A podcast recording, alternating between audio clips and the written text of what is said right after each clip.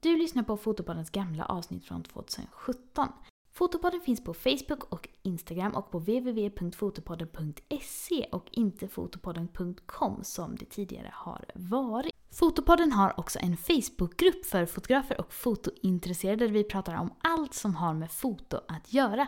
Det är verkligen en jättefin gemenskap och vi pratar om många intressanta ämnen så om du inte redan är med där så tycker jag att du ska gå med direkt. Om ni vill hitta mig så finns jag på min Instagram fotograf Maria Ekblad eller på min YouTube-kanal fotograf Maria Ekblad där ni jättegärna får gå in och prenumerera. I detta avsnittet så pratar jag med Matilda som vid inspelningen har jobbat som heltidsfotograf i 15 år. Vi pratar om när hon tog över den studion hon driver idag och vi pratar om hennes fotograferande och hur det är att jobba och hur det är att jobba med trender som kommer och går. Här kommer min intervju med Matilda.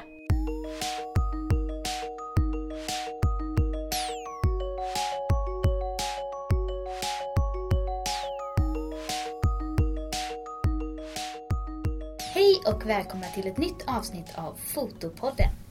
Denna veckan sitter jag inte på min vanliga plats utan jag är i min kompis och kollegas fotostudio i Tranemo. Så jag sitter här tillsammans med Matilda Kristensen. Hej hej! Vill du presentera dig lite? Ja, jag heter Matilda Kristensen alltså och har en studio sedan 2002 i Tranemo. Ett litet samhälle men det är lite med naggarna gott. Mm. För de som inte vet vart Tranemo är, vart? Då ligger det ungefär 3-4 mil söder om Borås. Mm. Så i skogen? Ja, mitt ute på landet. Mm. Och vad fotar du? Jag fotar allting, Mm. eh, höll jag på att säga. Mm. Eh, mestadels är det väl barn och bröllop.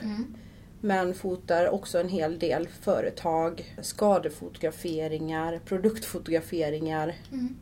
Ja, det mesta faktiskt som Mm. går att fota. Men har du någon eh, del som du fotar mer av än andra som är övervägande? Eller är det ungefär lika mycket med alla?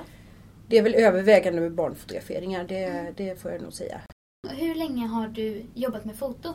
Jag har jobbat med foto egentligen sedan 1997. Då Mm. startade jag mitt första företag Mm. tillsammans med en kompis. Mm. Vi hade precis gått fotoutbildning och när vi slutade där så startade vi och fotade nästan bara bröllop. Mm. Frilansade med det då. Och sen eh, 2002 Mm. så fick jag nys om att den här studion vi sitter i Mm. var, han som ägde den funderade väl på att göra annat. Mm. Och med en gemensam kompis så blev vi, blev vi ihoptussade och Mm. jag fick ju då ställa frågan om han hade lust att sälja studion. Mm. Och då hade jag ju ett fast jobb som Mm. jag sa upp mig från Mm. och eh, började här. Visste inte riktigt vad jag gav mig in på men Mm. det var ju väldigt spännande och som min sambo sa då att det spelar väl ingen roll, alltså vi har inga barn, vi har inga lån så utan kör Mm. och se vart det bär. Mm. Så du bara hoppade? Nu hoppade jag och eh, nu sitter jag ju här 15 år senare och Ja. det verkar ju som att det har fungerat. Ja, precis. Och då var det en eh, liksom pågående studio? Det var, ja, det var en befintlig studio som hade hållit på Första fotografen startade någon gång på 50-talet. Mm. Så det var ju en inarbetad studio. Mm. Och sen hade en, eh, var det en kille som var emellan mig och ursprungsfotografen då. Mm. Som hade väl detta i två år ungefär. Mm. Så att eh, det var en liten mellanstickare där. Men Mm. Så då finns det riktiga anor här nu då? det finns mycket gammal bröte i Ja. hyllorna kan vi säga. Men när du då tog över och började, gjorde du det då till ditt? Eller fick du fortsätta lite i samma... Nej, det var väl så att när jag började Dels han som hade haft det innan mig hade väl kanske inte gjort det jättebra. Mm. Om man får säga så. Det är ju hemskt att behöva säga så men Så att när jag tog över så bytte jag ju namn. Mm. Jag ville inte bli förknippad tyvärr med det här gamla studionamnet. Men samtidigt så var jag ju tvungen att lite fortsätta på samma spår. Eh, för att det var ju gamla kunder då som visste hur det hade varit och då får man lite göra likadant fast med tiden så kan man ju då ändra det till sitt egna. Mm.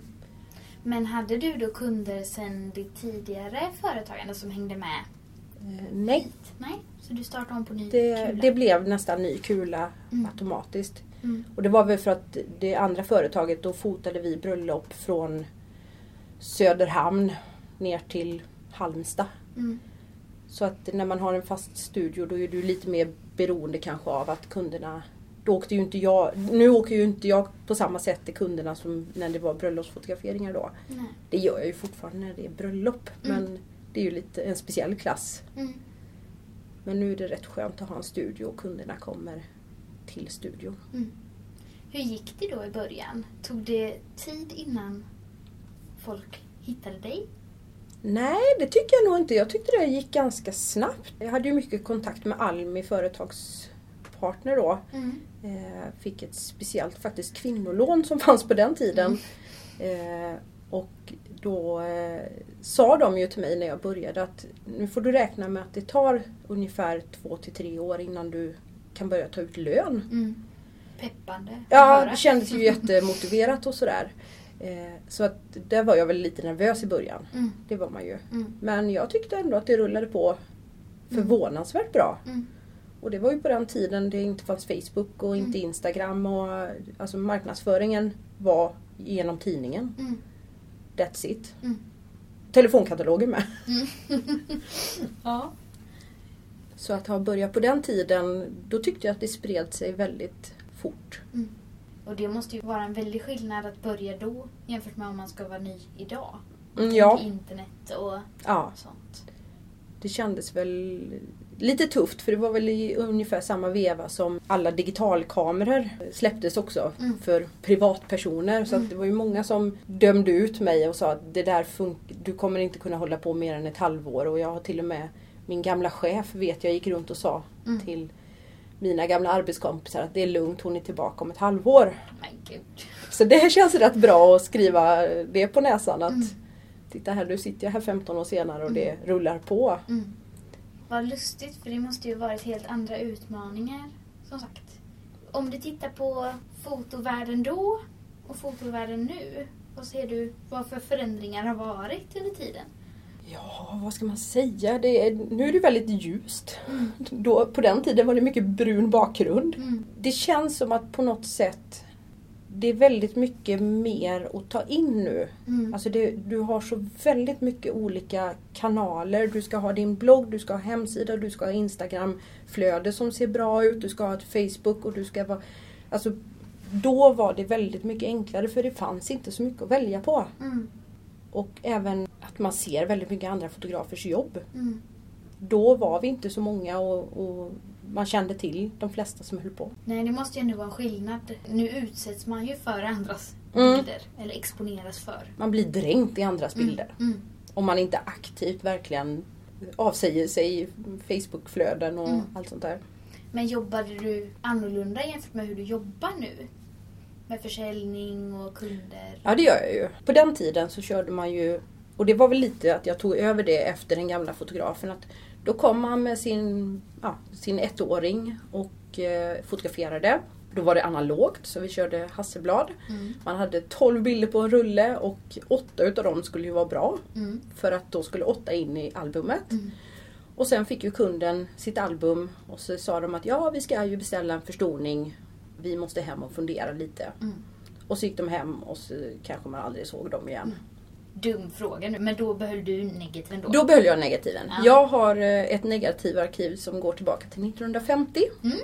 Som jag har tagit över. Så jag hyr ett, ett, en lagerutrymme Mm. bara för att kunna ha. Och jag tycker det, det är väldigt roligt att kunna säga det. Jag har brudpar som kommer och så säger de så här, ja vi var ju här och fotade oss 1972 men det finns ju inte kvar. Jo, men säger jag och så säger jag bara vilket datum var det och så letar jag upp i arkivet och så kan jag plocka fram och göra nya bilder Mm. utav deras gamla negativ. Mm. Och det känns ju fantastiskt roligt. Mm. Så för mig är det en kulturskatt. Ja, verkligen. Det, nu är jag lite skadad, min pappa är antikhandlare också och då Mm. blir det ju att man tänker ännu mer på det här att bevara för framtiden.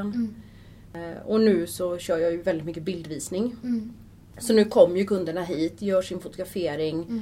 de får komma tillbaka på en bildvisning och vi går igenom vad vill de göra med bilderna. Mm. Och ofta går de hem med förstoringen först.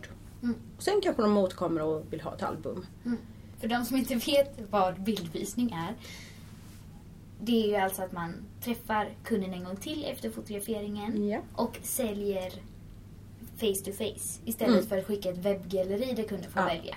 Och då har man ju också större möjlighet att visa produkter, tavlor och vad man kan göra med bilderna. Mm. För jag är ju jag är lite allergisk mot här att sälja digitala filer. Det tycker jag är både dumt, Mm. för du missar en merförsäljning Mm. som du kan få. Och plus att du inte instruerar kunden. Du Mm. vet ju inte vart kunden går med sina digitala filer. De kanske går ner till närmaste fotoaffär och gör förstoringar med magentastick i. Mm. Och så sätter det upp på väggen hemma och så säger de Titta här vad fint Maria har fotograferat. Och så står väninnan där och tänker Herregud, ungen är ju lila. Mm. Det vet du ju inte när du säljer dina digitala filer. Mm. Och sen vill jag också ha den här kontakten med kunden. Mm. När kunderna kommer så det första jag nästan frågar det är Ja men vad har ni för möbler? Vad har ni för stil hemma? Mm. Så att jag vet att okej, då kanske inte en touchplatta fungerar hemma i det här lantliga hemmet. Mm. Nej men de kanske ska ha en canvas Mm. med en shabby chic-ram eller alltså man, man lär känna kunden på ett helt annat sätt. Mm. Och även det här med storlekar, att kunderna själva får stå och hålla i en 30-40 och sen får de se en 50-60 på väggen och så Mm. ser de att jaha, vänta nu, den där 30-40 är ju jätteliten. Mm. Hänger jag den bredvid min TV hemma så kommer ju bilden se jätteplyttig ut. Mm.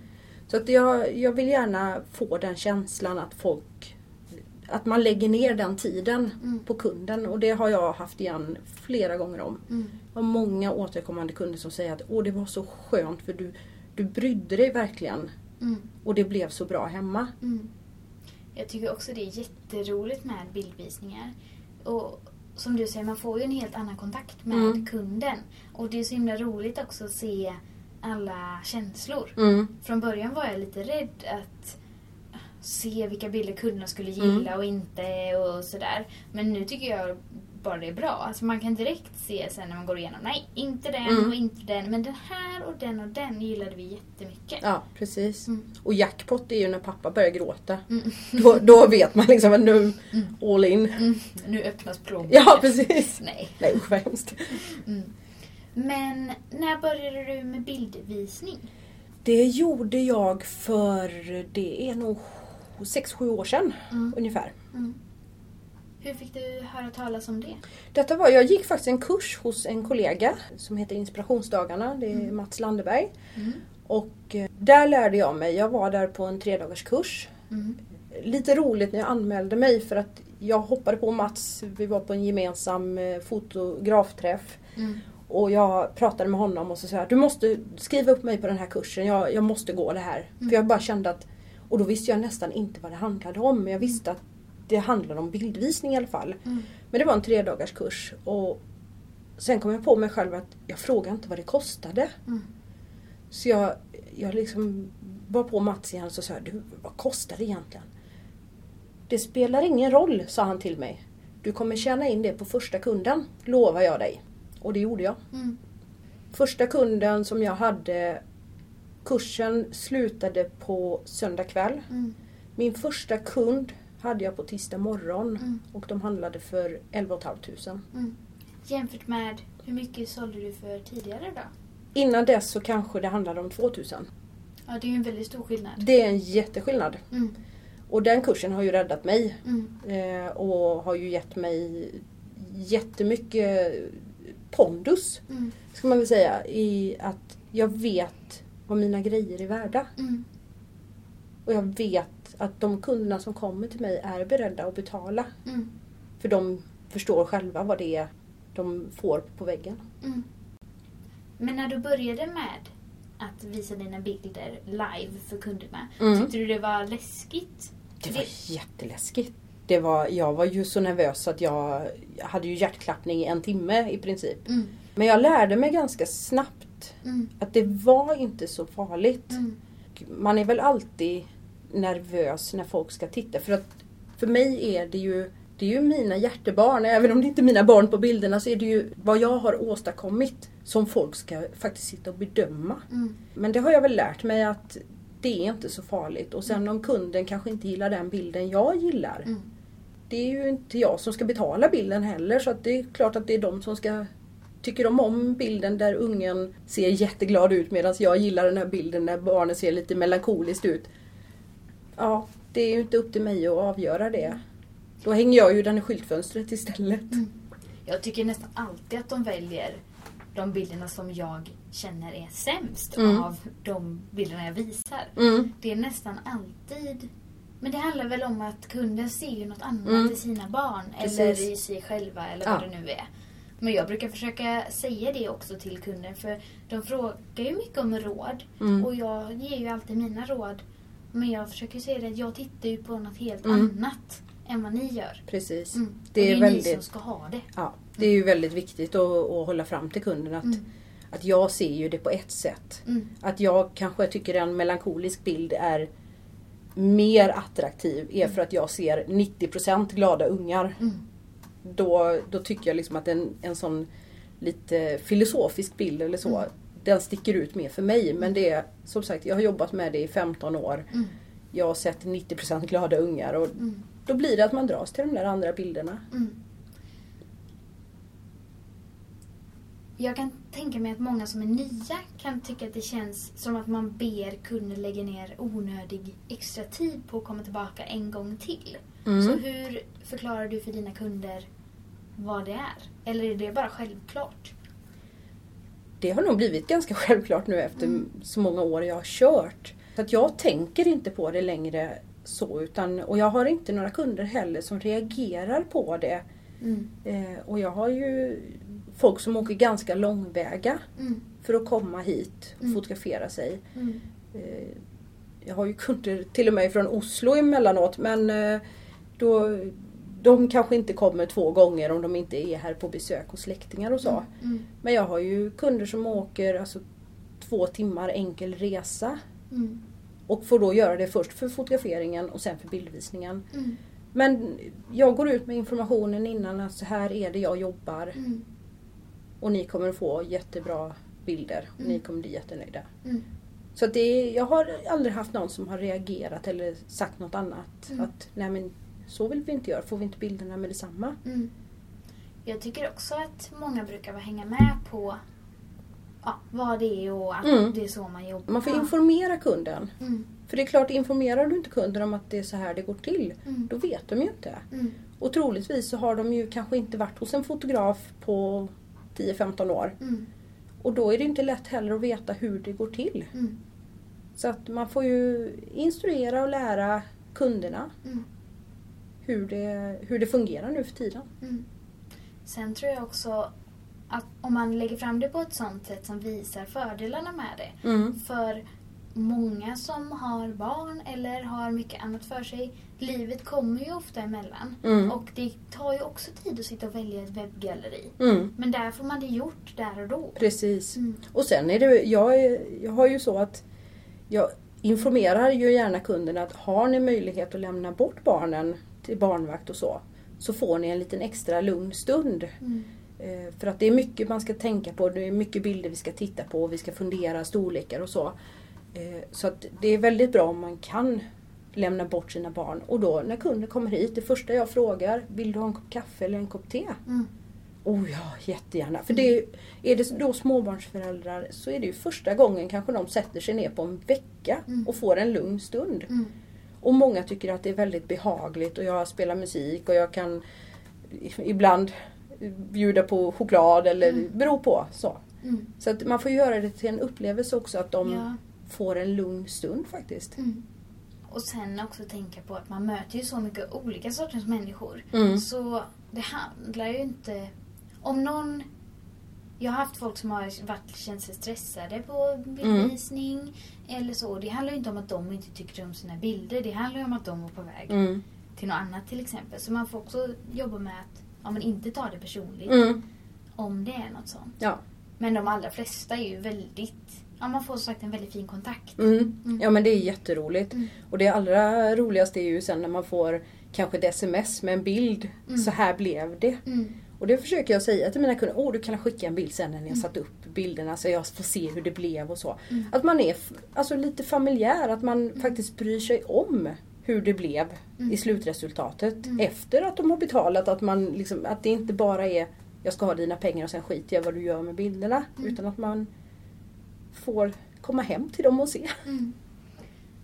Du nämnde förut att du inte är ett fan av digitala bilder. Mm. Hänger det ihop med liksom din bakgrund med att fota analogt och att det finns negativ och att du då sålde förstoringar och album mer? Ja, det, det har nog en viss del i det. Mm. Att jag vet liksom att det här med att arkivera och all, all den. För förr så sålde ju sällan fotograferna sina negativ. Mm. För det var ju det du alltså, kunde tjäna pengar på. Mm. Och att jag är anti det nu är ju dels för att jag vet att du kan få upp din merförsäljning Mm. om du inte ger de digitala filerna direkt. Mm. Det, det kanske låter hemskt att säga på det sättet men det är ju faktiskt så att jag gör ju inte detta för, bara för att det är skoj utan jag Mm. lever ju faktiskt på det här också. Mm. Och då handlar det om att jag vill tjäna faktiskt så mycket pengar som möjligt. Mm.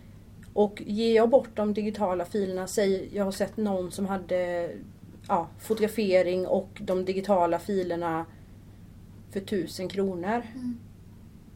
Ja men vad, vad blir det kvar efter skatt och moms och allting? Mm.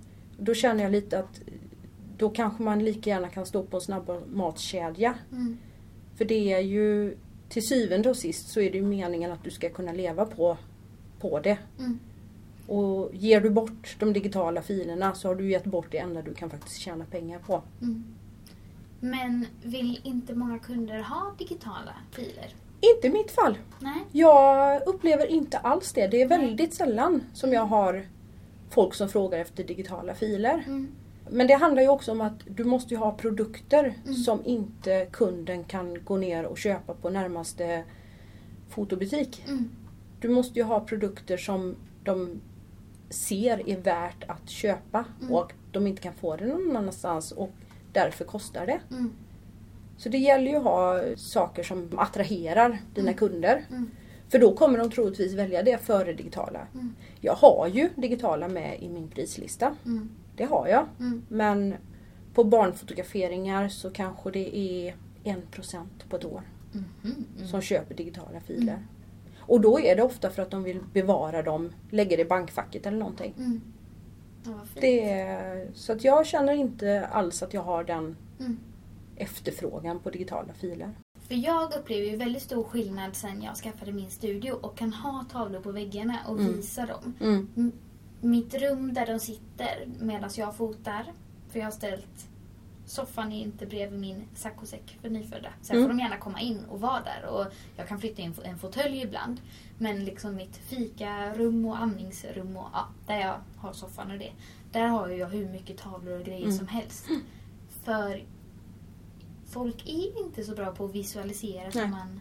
Du måste, det du visar, det är det du säljer. Mm, Det är jätteviktigt att veta att visar du inte upp någonting mm, så säljer du inte någonting heller. mm, Det är bara det är så vi fungerar. mm, Och det är ju samma i min studio och butik så har jag inga småbilder. mm, Minsta bilden är 30-40. mm, För mindre än det vill jag inte sälja.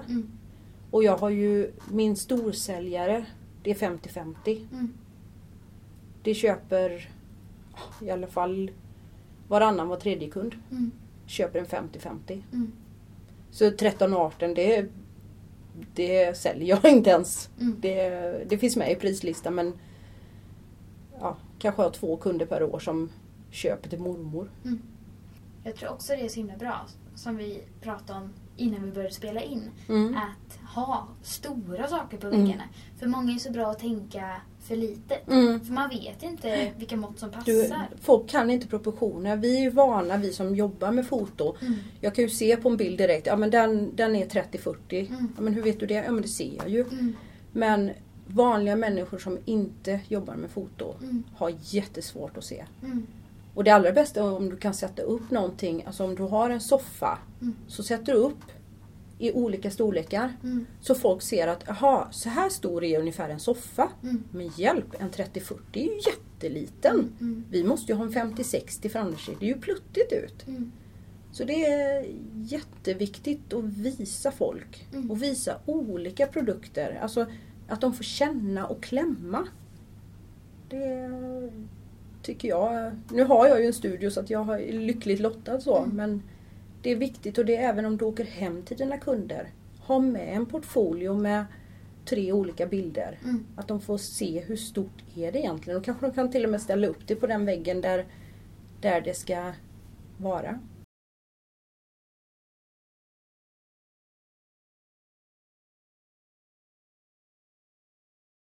Tranemo som sagt. Mm. Hur är det att vara fotograf i en mindre ort?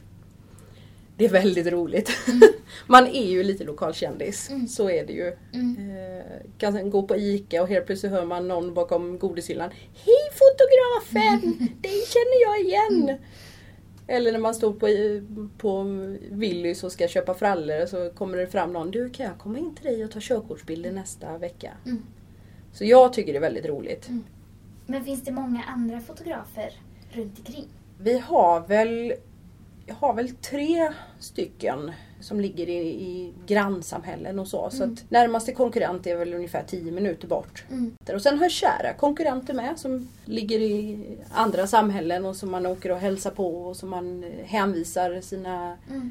ja, kan jag inte ta ett brudpar här men då skickar jag dem till henne istället. Mm. Hur har det varit att jobba i 15 år med detta? Det har väl inte alltid varit kul alltså. Mm. Det, det ska jag väl inte sticka under stolen med att Mm. man har ju sina uppgångar och nedgångar och Mm. eh, beroende lite på var man är i livet Mm. så, så är det Det är fortfarande ett, ett fantastiskt roligt yrke. Mm. Men det blir ju slentrian också Mm. I vissa lägen. Mm. Och då, då kan man väl känna liksom att vad håller jag på med? Och så börjar man tänka, ska jag göra något annat? Men i mitt fall så har jag fortfarande inte kommit på vad jag ska hålla på med något annat. Mm. Så att nej, det, jag trivs ju med det här och jag älskar min studio, jag älskar mina fria tider. Det är ju jag som sätter vilka tider jag ska jobba. Mm. Men när jag var nybliven mamma, Mm. då hade det ju mycket med att jag hade inte tiden. Alltså jag, jag kände att jag, jag låg ju hela tiden konstant efter. Mm. Och då blev det ju att jag tappade motivationen. Alltså att man, man gick hit, man gjorde sitt jobb. Mm. Men det var inte särskilt upplyftande eller roligt. Mm. För det blir ju till slut, även om det är fantastiskt roligt jobb man har, Mm. så blir det ju till slut ett vanligt jobb. Mm. Så att eh, då gjorde jag väl en liten rokad och började tävla Mm. med mina bilder. Och det var ju lite för att dels utmana mig själv, att tänka nytt, att se att mina bilder höll kvalitetsmässigt. Mm. Och att man fick tänka på annat. Att det blev liksom... Nu fotar jag ju mycket barn. Och då vet jag ju... Jag vet ju hur barnen beter sig. Jag vet vad jag ska göra för att lura dem att titta åt det hållet jag vill att de ska titta. Och jag vet... Man, man kan liksom. Och då var det väldigt roligt att börja med att tävla. Nu tävlade jag ju i SM, eller tävlar fortfarande i SM. Mm. Men då fick man ju nya infallsvinklar. Mm. För där tävlar du då i sex kategorier och du får tolka olika grejer och det var jätteroligt. Mm. Och sen gick det ju bra med och då blir det ännu roligare.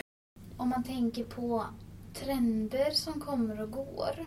Om man jämför det mot att ha sin egen stil och Mm.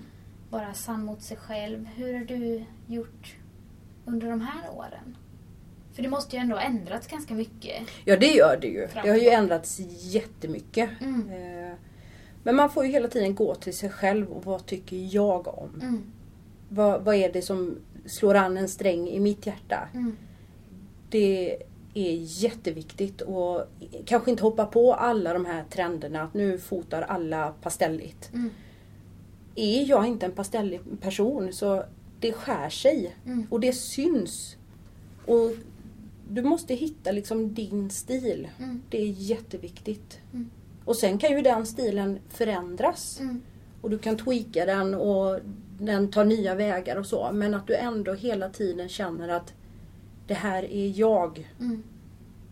Och det har jag ju kunder som kommer och säger att åh, det ser man direkt på bilderna att det där är, det är Matilda som har Mm. fotat den.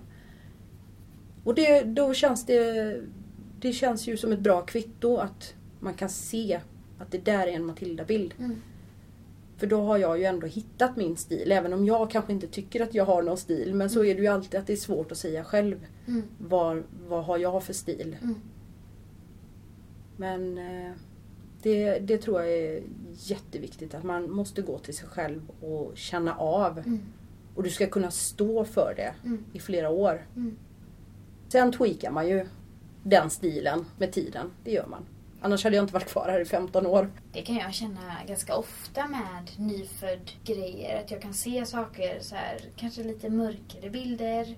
Eller ja, men vissa poseringar eller så som jag tycker är väldigt fina. Men så får jag också backa och tänka, är det här något som jag vill göra? Mm. Eller vissa färger eller... Ja, för man kan ju bli väldigt meddragen. Mm. Oh, ja. så här, wow, vad fint det här var. Eller kolla på det här. Men är det här något som är Maria? Mm. Liksom så. Det är jätteviktigt och det är väldigt lätt också. Nu är både du och jag på flera Facebook-forum Mm. och man ser väldigt mycket andra fotografers bilder. Mm. Och det blir ett grupptryck. Mm. Det blir det. Mm. Det går inte att komma ifrån det. att På något vänster så helt plötsligt så är det väldigt många som har blivit likriktade och fotar på Mm. nästan samma sätt. Mm. Så att det är viktigt att gå till sitt eget hjärta och känna liksom att slår det här an en sträng hos mig? Kan jag stå för det här om, om tio år? Då Mm. är man ju på rätt väg i alla fall. Ibland tänker jag att jag ska gå in och avfölja. Mm. Alltså detoxa allt. Mm. Det kanske hade varit jättenyttigt att inte följa någon egentligen på ett år. Mm. Då kanske man hade hamnat på en helt annan Mm. stil. Jag tror det. Ja. Jag tror det. Det är ju ganska hemskt egentligen. Ja, det är, det är både för och nackdelar med de här digitala forumen som vi har. Mm. Eh, Men det blir ju väldigt lätt att man följer. Mm. Jaha, gör den så? Ja men då måste jag göra så också. Mm. Jag hade ju förmånen i höstas eh, på Way Up North eh, träffa The Parson Family. Mm. Och kan väl rekommendera definitivt deras blogg, Mm. eller podd, Mm. om deras projekt där de faktiskt slutar att lägga upp bilder på Facebook. De avsäger sig allting Mm. och vad det har tagit dem någonstans. Mm. Och det tyckte jag var helt fantastiskt att höra. För de som inte vet så är Way Up North en eh, konferens för fotografer där olika fotografer från ja, hela världen När och kommer, fjärran, ja. ja, kommer och håller föreläsningar. Mm, Väldigt mycket bröllopsinspirerat Ja. är det ju. Och de var alltså några som gästade i höstas. I höstas ja. Jag, lys- jag har inte varit där, men jag lyssnade på Way Up Norths podcast Ja. om inför Ja, med intervjuer med dem och det lät ju väldigt intressant. ja de, var, de var helt fantastiska. Det var nog alla som föreläste var ju väldigt bra. Mm. Det ska man ju inte säga. Men de slog an någonting hos mig. Mm. Kanske en öm tå Mm. till och med. Mm. Att man sitter för mycket med Facebook och Mm. Instagram. Det är så svårt samtidigt för jag har så mycket som är givande. Mm. Jag har väldigt många kompisar som jag pratar med som jag inte träffar så ofta Mm. och jag tycker det är väldigt kul. Ja, vi får se hur det blir i framtiden. Om det blir en detox eller inte. Ja, precis. Ja, vi får se. Om man tänker de här trenderna då, kan du nämna några saker som du under åren har sett som du kanske valt att inte hoppa på? Ja, det, inom eh, bröllopsfotografin så finns det väl den här härliga som många känner till och det är ju spot color. Mm.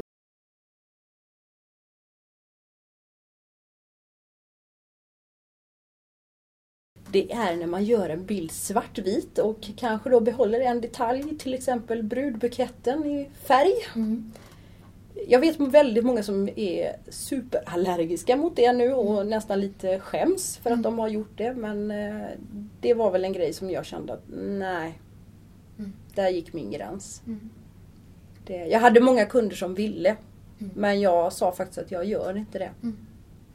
Jag kan ju tänka mig att om x antal år kommer många titta tillbaka och tycka att det är väldigt mycket bilder med väldigt, väldigt utzoomat. Mm, Jättemycket natur och vidvinkel och pytte, pyttesmå brudpar. mm, Det kan ju vara jättefint och effektfullt men det känns ju som en väldigt det, det, det är ju en trend. Mm. Det är det ju. Och det är samma de här pastelliga bilderna. Tyllkjolar kommer vi skratta åt om tio år. Mm. Det är ju samma när jag startade. Då var det ju väldigt mycket brun bakgrund. Mm. Det skrattar man ju åt i dagens läge. Mm. Men den börjar faktiskt komma tillbaka nu. Det börjar bli populärt i USA med brun bakgrund och studiobilder. Så det kommer väl till Sverige om 5-10 år någonting. Då kanske du har chans att göra spot color nu då? Ja! Om några år? Alla trender de kommer ju och går. Alltså så är det ju bara. Mm. Det kommer att bli modernt igen. Mm. Inför den här podden så pratade vi ju lite om vad vi skulle prata om. Och då nämnde du att eh, prissättning är ett kärt ämne för dig. Ja, det är det ju. Jag, på Facebook har jag väl blivit eh, känd i många forum om att jag pratar om prissättning. Ja, hur viktigt det är. Det är ju det som är basen i alltihop. För att har du inte en prissättning som gör att du kan leva på ditt jobb så kan du inte leva på ditt jobb. Utan då får du ha det som ett deltidsjobb. Mm. Och många strävar ju kanske inte efter att ha två jobb utan helst få ha ett. Mm. Och då är det ju jätteviktigt att du går igenom din prissättning. Hur vågar man ta ordentligt med betalt? Då? Hur vågar man det? Ja, det var en bra fråga. Man stålsätter sig och bara... Nej, man, man får ju göra så att man räknar på vad har du för utgifter? Mm. Hur mycket tid lägger du på varje fotografering? Jag hörde podden med Oskar Alleby och eh, där var det ju också hur lång tid tar ett bröllop? Det är ju inte bara de timmarna du är ute och fotograferar utan du laddar in bilderna, du har mejlkonversation med kunden både före och efter. Är det brudpar så har du ofta ett planeringsmöte. Du kanske lägger 40 timmar på ett bröllop medan kunden bara ser att du jobbar 5 timmar. Men det är så mycket så man får ju räkna alla utgifter, alla allt. Moms, skatt, you name it. Mm. Till och med det där lilla frimärket som du får sätta på kuvertet. Alltså det är ju, det är ju så mycket utgifter som folk ofta inte tänker på. Mm. Som du måste ha med. Du måste veta hur mycket kostar detta Mm. och sen hur mycket vill du ha ut i lön. Mm. Och ut efter det, då kan du börja räkna. Hur ska jag sätta mina priser? Mm. Och då kan man inte ge bort en bild för en hundring. Mm. Det går inte. Mm. För fem, 50 procent utav det går bort i skatt. Jag tror att som ny, i alla fall så var det så för mig, att jag jämförde mycket med min egna ekonomi. Och tänkte att, men shit, några tusen kronor, det är ju väldigt mycket för mig. Mm. Men det är ju inte mig som jag riktar mig till. Nej, precis. Du ska aldrig vara och gräva i dina kunders plånbok. Nej. Har jag hört någon säga. Mm. Och det tycker jag är ett jättebra uttryck. För att det är inte din uppgift att se om de har råd med det eller inte. Nej. Och se vad de värderar Nej. och inte. Precis. Och folk lägger ju massvis med pengar på bilar och dyra handväskor, tv-apparater, hus. Rökare. Mm. Det, alltså, så, och det är samma sängar. Vad kostar en säng? Och sen får man ju också, det brukar jag instruera mina kunder om att hur länge ska bilden hänga på väggen? Förhoppningsvis så ska den ju hem, i alla fall hänga 50 år. Slå ut det på 50 år. Slå ut det, vad blir det per dag? Du får inte se det som en engångskostnad. För det gör du inte med en bil, du gör inte det med en säng ens. Utan det är, räkna hur lång tid ska den här hänga uppe? Och hur många sängar hinner du byta på 50 år? Mm. Så att det, man får lite ställa det i relation och förklara för kunderna. Mm. För det är klart att kunderna ser ju bara den här engångskostnaden att oj den här bilden kostar 1500, varför gör den det? Det är ju bara ett foto. Och då får man ju dels visa kunden att det kanske inte bara är ett foto. Utan det är en produkt. Jag, jag som sagt har ju inga, jag lämnar inte från mig några sladdriga bilder. Utan alla mina bilder är laminerade och monterade på kopparskiva. Mm. Det vill säga, och gärna en ram på också. Det ska vara en produkt kunden får. Det är inte Mm. bara ett foto. Mm. Jag tänker att vi ska börja avrunda här. Men eh, har du några tips till en nyare fotograf som eh, kanske ska ta över en ateljé eller ska starta en studio? Först och främst, ta gärna kontakt med någon annan fotograf. Eller ta kontakt med någon organisation. Jag bland annat är med i Svenska fotogruppen som är en sammanslutning av mycket porträttfotografer. Ta kontakt med dem. Det finns traineeprogram där man kan vara med och lära sig. Där du kan få informationen redan innan du börjar. Dels med priser, hur du ska jobba, leverantörer. Ta hjälp utav andra. För att den här konkurrensgrejen, och du behöver inte gå till den fotografen som är i samma stad som dig. Ta kontakt med fotografen i Norrland. Som du ändå har liksom beundrat bilderna av. Och, och rådfråga.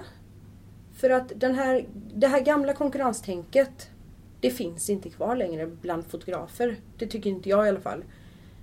Så att det kan väl tipsa att man går med antingen någon yrkesorganisation, bland annat Svenska fotogruppen eller SFF finns ju också. Lägg fram det, jag ska starta nu, vad, vad är rimligt att ta betalt? För det finns prisguider där vi kan liksom visa att i det här spannet ska du ligga. Sen behöver du inte göra exakt på kronan men att du har en riktlinje att gå efter. Det tycker jag är jättebra. Mm. Och sen har vi väldigt roligt på de här träffarna med. Om man vill hitta dig och dina bilder någonstans, vart går man då på internet? Då hittar man mig antingen på hemsidan fotografmatilda.se eh, På Instagram heter jag också fotograf Matilda. Mm. Och på Facebook så finns jag som Atelier Matilda. Mm. Mig hittar ni ju på www.mariaekblad.se och fotograf Maria Ekblad på Facebook, Instagram och Youtube. Om ni lyssnar på Fotopodden så får ni gärna använda hashtaggen Fotopodden och lägga upp bilder från vad ni hittar på medan ni lyssnar. Och ni får gärna följa Fotopodden på Facebook och Instagram. Tack så mycket för att du ville vara med Matilda. Tack så mycket själv. Mm.